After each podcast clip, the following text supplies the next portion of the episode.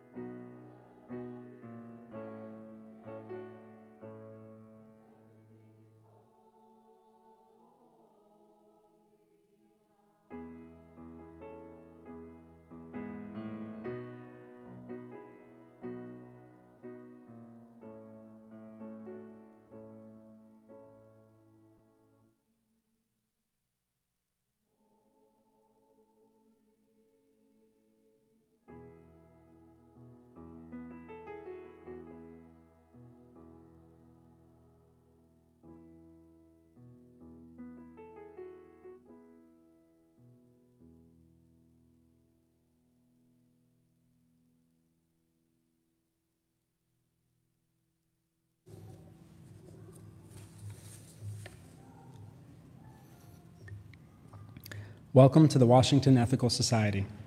I am Brian Pashigian, and my pronouns are he, him, and his. And I'm so glad that you're here this morning, whether you're in the room or joining us on Facebook. Visitors and guests, we hope that you got a blue name tag so that we can welcome you and answer any questions you might have. We love talking about why this community is so important to us, and we'd like to hear from you what you're looking for. We hope that you'll join us after platform service for cookies and coffee in the lobby in the social hall. Also, please consider sharing your email with us in the gold sheet found at the welcome table. You can drop that sheet in the collection basket or give it to someone at the welcome table after the platform. I want to remind you to please silence your electronic devices so that you can be fully present this morning. Although we'd love it if you could check in on social media. I now invite Jonathan and Laura to read our statement of purpose, so that we might hear our shared values in each other's voices. Jonathan and Laura are our newest additions to the incredible teaching team in the Sunday Ethical Education for Kids program. As we finish our monthly theme of wholeness, we are appreciative of how our teachers care for the whole child. The Washington Ethical Society is a humanistic congregation that affirms the worth of every person. We strive through our relationships to elicit the best in the human spirit. With faith in human goodness, we appreciate each person's unique capacities. We joyfully celebrate together and support each other through life. We nurture a sense of reverence and responsibility for each other and the earth. We invite you to join our community of children and adults as we work for a world where love and justice cross all borders. Thank you. As Jonathan lights our community candle, I invite you all to join me in the candle lighting words. May we kindle within us the warmth of compassion, the light of understanding, and the fire of commitment to build a brighter future for all.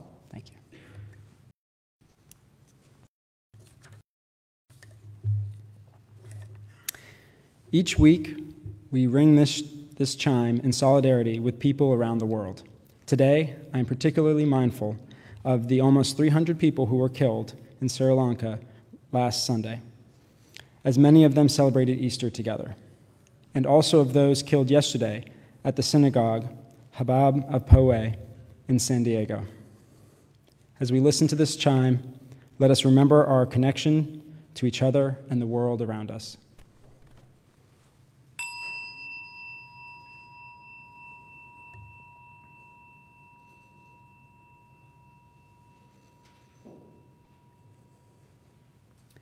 Let us hold in our hearts all that hurt in the world.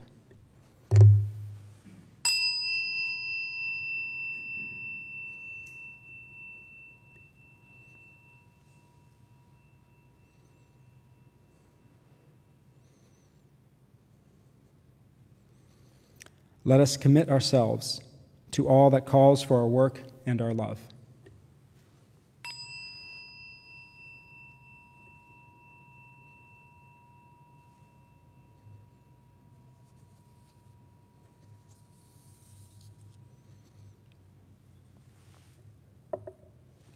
I now invite you into a time of meditation. This month, we invite you to participate in a sung meditation, using the form of a metta-meditation inspired by the Buddhist tradition. This meditation sends compassion out to the world, starting with oneself, and moving each time further out. The lyrics will be projected so that you may sing along, though once you know the words, it can be a powerful experience to close your eyes while singing, if you choose. Or if you prefer, you may simply let the music wash over you. After we are finished singing, we will have a period of silence.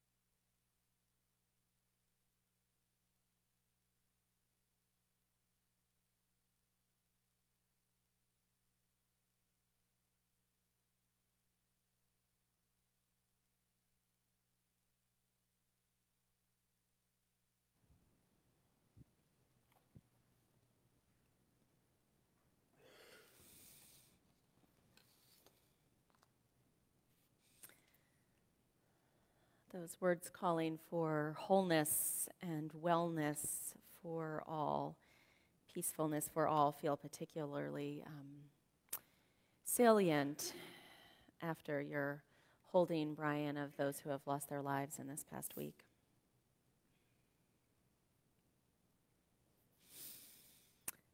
I love you. You're perfect. Now change. It's a title of an off-Broadway musical. It's actually the longest-running off-Broadway musical of all time, apparently. I Love You, You're Perfect, Now Change. I haven't seen that musical, but it resonates deeply with me anyway. I do premarital counseling, of course, before I officiate at weddings, and I think perhaps I will suggest incorporating those words just right into the vows. I love you, you're perfect, now change. It's almost a cliche to talk about the ways in which we wish our partners or our bosses or our employees or our friends would change. And just as much a truism, although it is indeed true, that we cannot change other people. We only can change ourselves. My least favorite realization of therapy. And so I wonder what would happen if we turned it around. I love myself. I'm perfect.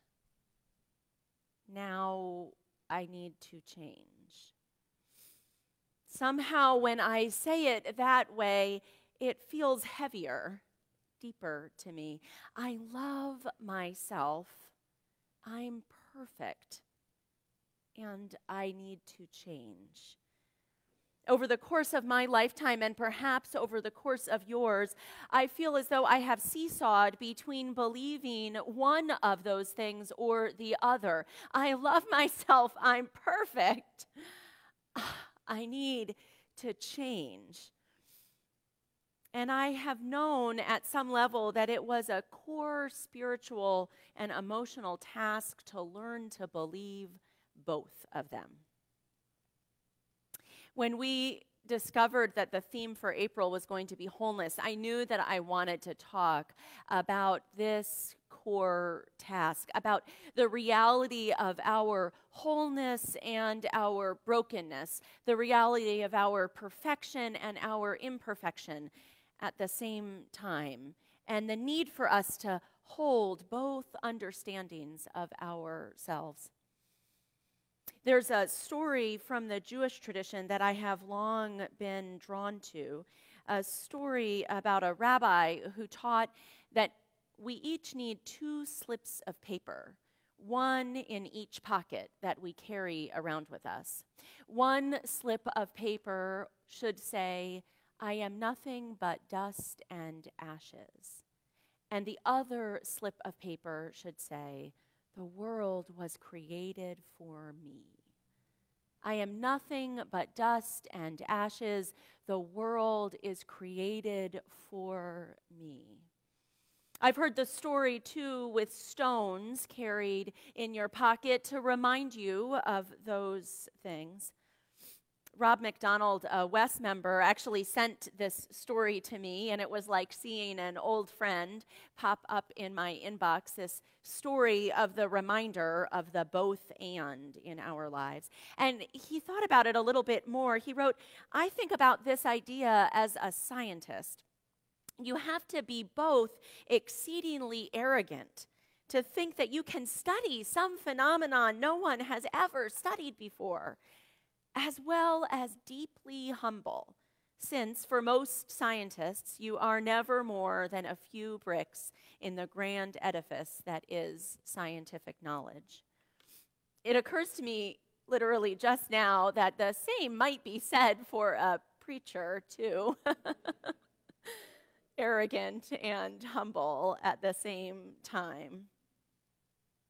I have been thinking about this as a polarity. And I think that slip of paper story illustrates it beautifully. LA, our interim director of lifelong learning, and I have been taking an interim training together, an interim training for religious professionals, for folks that serve congregations. And we've been studying a whole lot of different sort of ways of looking at systems, and one of them is the idea of polarities. And when I first learned about the concept, I thought instead about like polarization, right? When people think two totally opposite things and, you know, how can they have a conversation with each other? And that's important.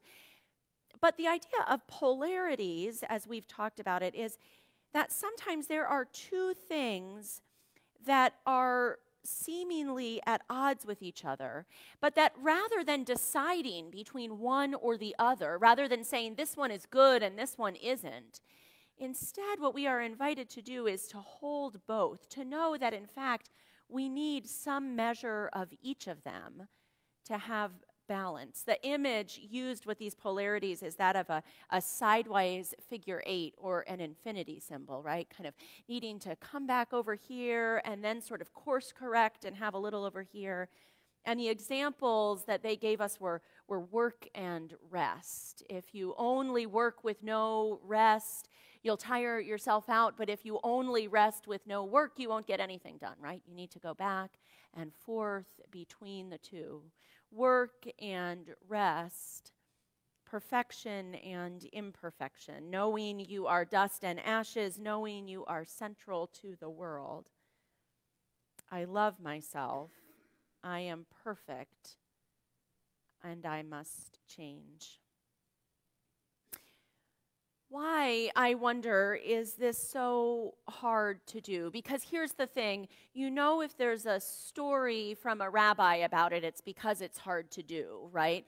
The rabbis don't write stories and hand them down for many generations if everyone's just like, oh, snap, got that taken care of. There was a New York Times op-ed recently by Alvram Alpert, who's a writing professor at Princeton. It's actually an essay that won the Brooklyn Public Library's 2019 Night of Philosophy essay contest, which totally sounds like a great time to me, and probably that says a lot about me. And in it, he talks about the idea of greatness. Alpert writes, "Ideals of greatness cut across the American political spectrum. The desire for greatness also unites the diverse philosophical camps of Western ethics. Aristotle called for practicing the highest virtue. Kant believed in an ethical rule so stringent, not even he thought it was achievable by mortals." Bummer. Bentham's utilitarianism is about maximizing happiness. Marx sought the great world for all." End quote. Those messages about perfectionism, about the quest to be perfect, are all around us. We see them in the beauty industrial complex that tells us not to age and to have perfect hair and perfect skin. In the drive for a 4.0 GPA, the idea of being able to have it all as a working parent, or the ideal retirement, which I like to think about retiring sometimes. It sounds nice. But then I start to feel stressed, right, about what you're supposed to do. Somehow you are both deeply wise and also a bodily well person, dividing your time between volunteering, reflecting on life on a porch rocker, and hiking in Kathmandu. It doesn't seem quite realistic. What are we to do when faced with all this call for greatness, for perfection, for the absolute best that we might be able to be? Alpert goes on. "Swimming against the tide of greatness," he writes, "is a counter-history of ethics embodied by schools of thought as diverse as Buddhism, Romanticism, and psychoanalysis. It is by borrowing from D.W. Winnicott, an important figure in the development of psychoanalysis, that we get perhaps the best name for this other ethics, the good enough life. To fully become good enough," Alpert writes, "is to grow up into a world that is itself good enough, that is as full of care and love as it is of suffering and frustration." I love the idea of a good enough life. It feels just slightly more attainable, good enough. And certainly I love the resistance that it offers to the quest for a perfect life or even a great life. And still, I think there is something a little deeper at the heart of the perfect-imperfect polarity, our whole and brokenness, the stones and slips of paper we are asked to carry in our pockets. Part of that depth, I think, is in the brokenness part, in how we really face and acknowledge the part of us that needs to change or that has changed, the part that we might not want to look at so closely or hold so tight. Wholeness is not, according to Parker Palmer, perfection. It means, he writes, embracing brokenness as an integral part of life. There are a number of different practices that I find helpful when I think about that idea of embracing the brokenness in our lives, the scars that we carry. Kintsugi is a Japanese tradition of taking broken pottery and mending it, but not mending it carefully so that you can't see any of the cracks. Instead, mending it with molten gold so that the cracks fill in and are highlighted in the dish.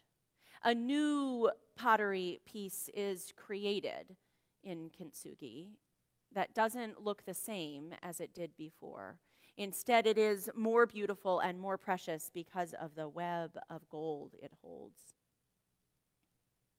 There's a new practice as well, which you can look at on YouTube. I actually love the videos. They're done in that kind of YouTube video way that's deeply satisfying to watch. I don't know if you've seen them, but it's called visible mending. I was taught, when I was taught to, mend holes in my kids' pants, to try to do it so that you could not see the stitches, right? As carefully as possible so that you could barely notice that there was something there. Visible mending is like patching or embroidering around the tear. And I really do encourage you to watch these YouTube videos. You won't be able to look away as the thread goes through little by little. I saw a series of images yesterday as well, showcasing tattoos that people had had around their scars, their physical, bodily scars. In some cases, the scar was transformed into a tree or a bird. In some cases, it was incorporated in sort of hilariously gruesome ways into sort of funny scenes. There was one really great shark where a burn was incorporated into the open mouth of the shark, and another where a deep scar became the fire breathing out of the dragon. The ones that I liked best, though, didn't transform the scar so much as highlight it.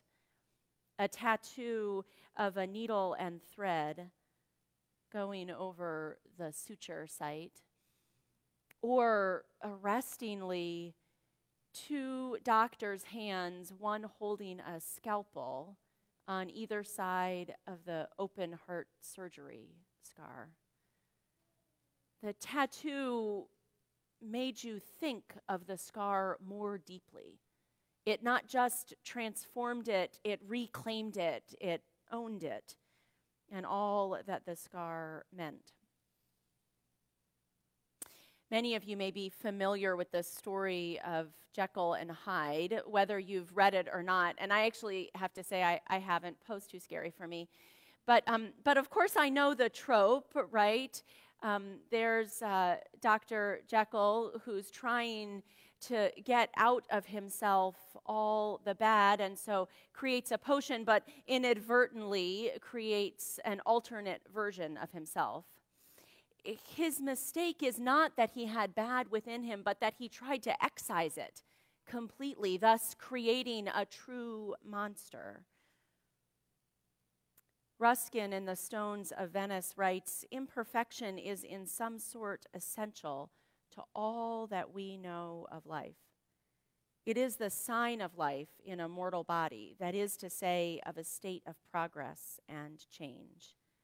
Nothing that lives is or can be rigidly perfect. Part of it is decaying, part nascent.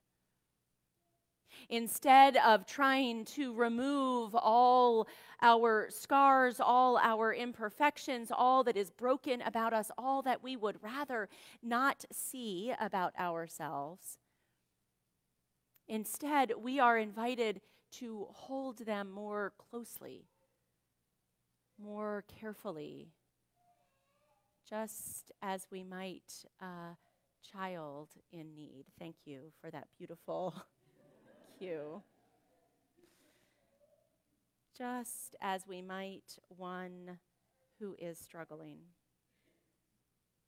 It is hard work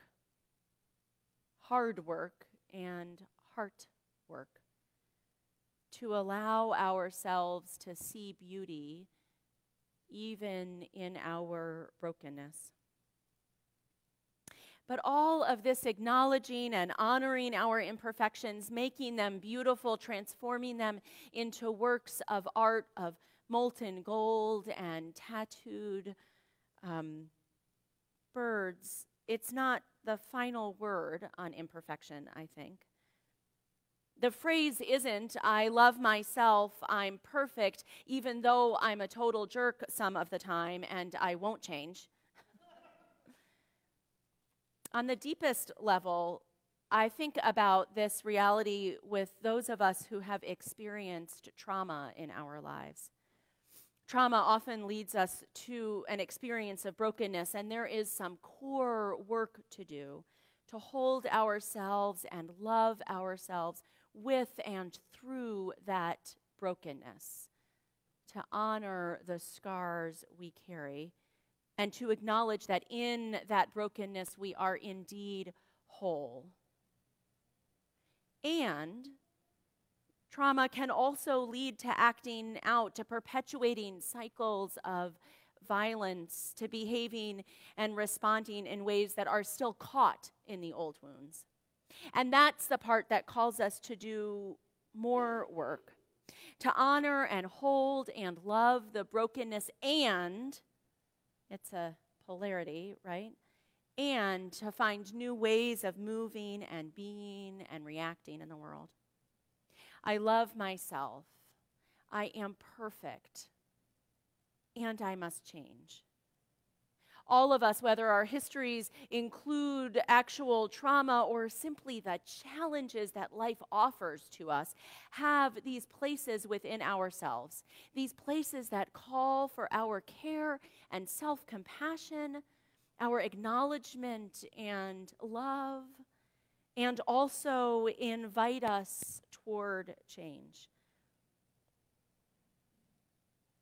Ethical societies are a place where we put this practice into work, a place where we are invited into relationship with so many different people, and where the rough edges that each one of us has might rub up metaphorically against the rough edges someone else has, such that we notice at those times the ways in which we are called to change. In fact, this work, I believe, is built right into our core values. The worth of every person. I love myself. I am perfect. And the call to elicit the best in ourselves and in each other.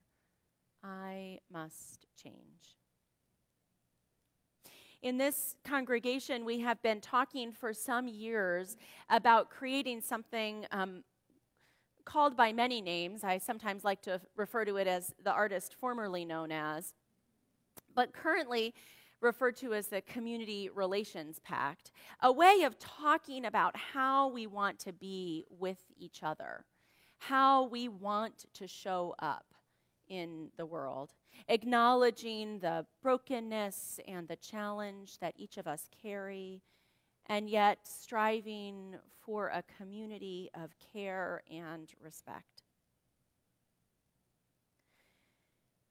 And so today, I'm actually really very excited. I have been talking with the Community Relations Committee, and before that, the Committee on Community and Leader Support, which is its previous title. There's a lot of word changes around here. It's okay, the concepts stay the same. About having something like this for, oh, Jen, you were on that committee probably 10 years ago, right? And the Community Relations Committee has indeed created something with your input that they are prepared to share with you in draft form. And so I'm excited to invite Joe London and Randy Myers, two of the members of that committee, to come forward this morning and to share a little bit about the creation and then to share with you the beginning of the pact. And you can come on up. And here's what I would invite you to hold in your heart as you hear these words. You know, I sometimes think that there's no value we hold more deeply at the Ethical Society than the value of editing comma placement. And so Perry's like, no, legit, that's my favorite value. And so as you hear these words and as you are invited to interact with them, I want you to hold in your mind, oh, words, I love you. You're perfect. Now change. As we begin the process together. Good morning, everybody. I am Randy Myers, and I am in my second year of serving on the Community Relations Committee. I am honored for this opportunity, along with my committee colleagues, to make some introductory remarks presenting to you our draft of the WES Community Relations Pact.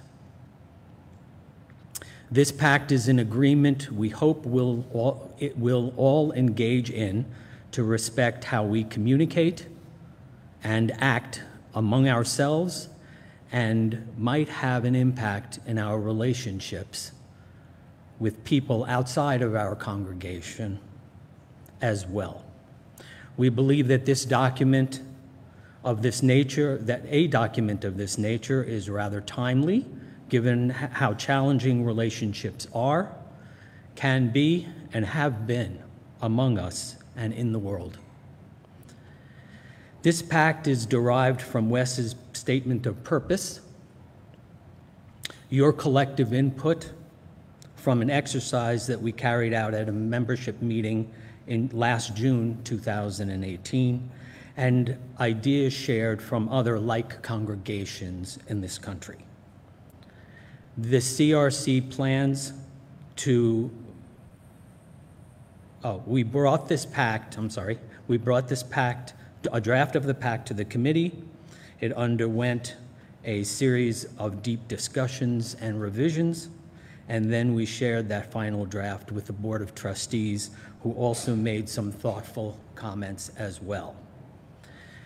The CRC intends to build on this pact, offering new communication, interpersonal relationship and conflict resolution, learning opportunities here at WES to improve communication and relational skills among us. And now we have this opportunity to share it with all of you for your review and receive whatever input you may have and incorporate that into a revised version for a vote at the upcoming membership meeting in June. We look forward to hearing your feedback at small group discussions taking place on May 5th, May 19th, those are Sundays, between and after platform, and May 14th, which is a Tuesday night at 7 p.m. We will have also set up an avenue online for those of you who wish to take some time to share your thoughts in writing. Thank you so much.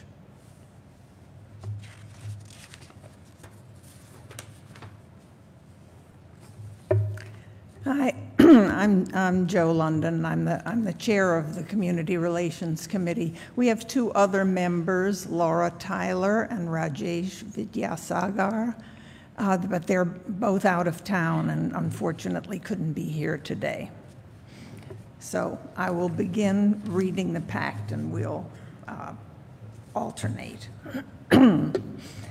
WES members work together to create a community that is welcoming, caring, and respectful, a community in which members freely express and explore their perspectives, assumptions, and beliefs. WES members feel able to voice what they have been unable or unwilling to voice elsewhere. In keeping with the WES statement of purpose and commitment to positive relationships, we as WES members value and seek to engage in the following ways. Engage direct face-to-face communication with positive intent and respect in both agreement and conflict. Speak with kindness, sincerity, authenticity, and clarity from our own perspectives. Accept responsibility for our own feelings, expressions, behavior, and actions. Respect other people's boundaries and be clear about our own. Maintain trust and integrity by carefully making and keeping agreements and honoring our own and others' right to say no. Consider requests for confidentiality with care, keeping in mind when confidentiality is important and builds trust, and when it can be harmful.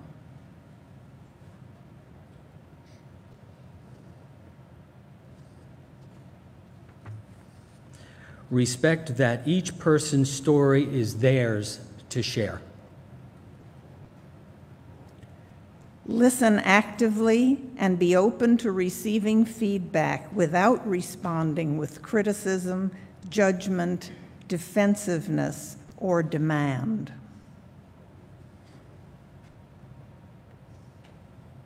Express regret for harm we may have caused.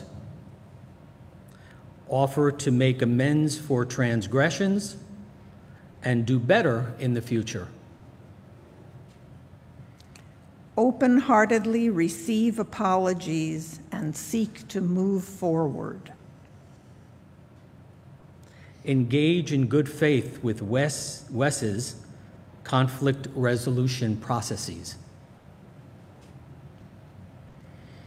Understand that people may need time to process their thoughts and further contribute to the discussion. Allow space for this with the expectation that we stay engaged with each other. Appreciate individual choice while also recognizing the importance of community health as a whole. Model healthy and productive disagreement in the community through open discussion and respectful debate. Acknowledge that unconscious systemic oppression exists in the larger society and continues to affect us.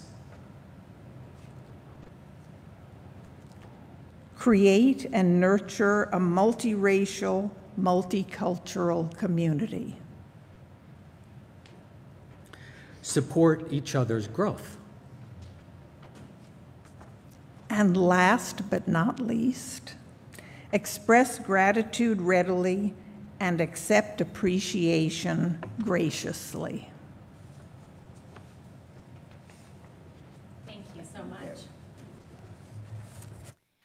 want to appreciate all of the work that the Community Relations Committee has done over years to come to this point, which I think can be summed up as, I love you, you're perfect, now change. I love myself, I am perfect, I must change. We love ourselves. We are perfect. We will change.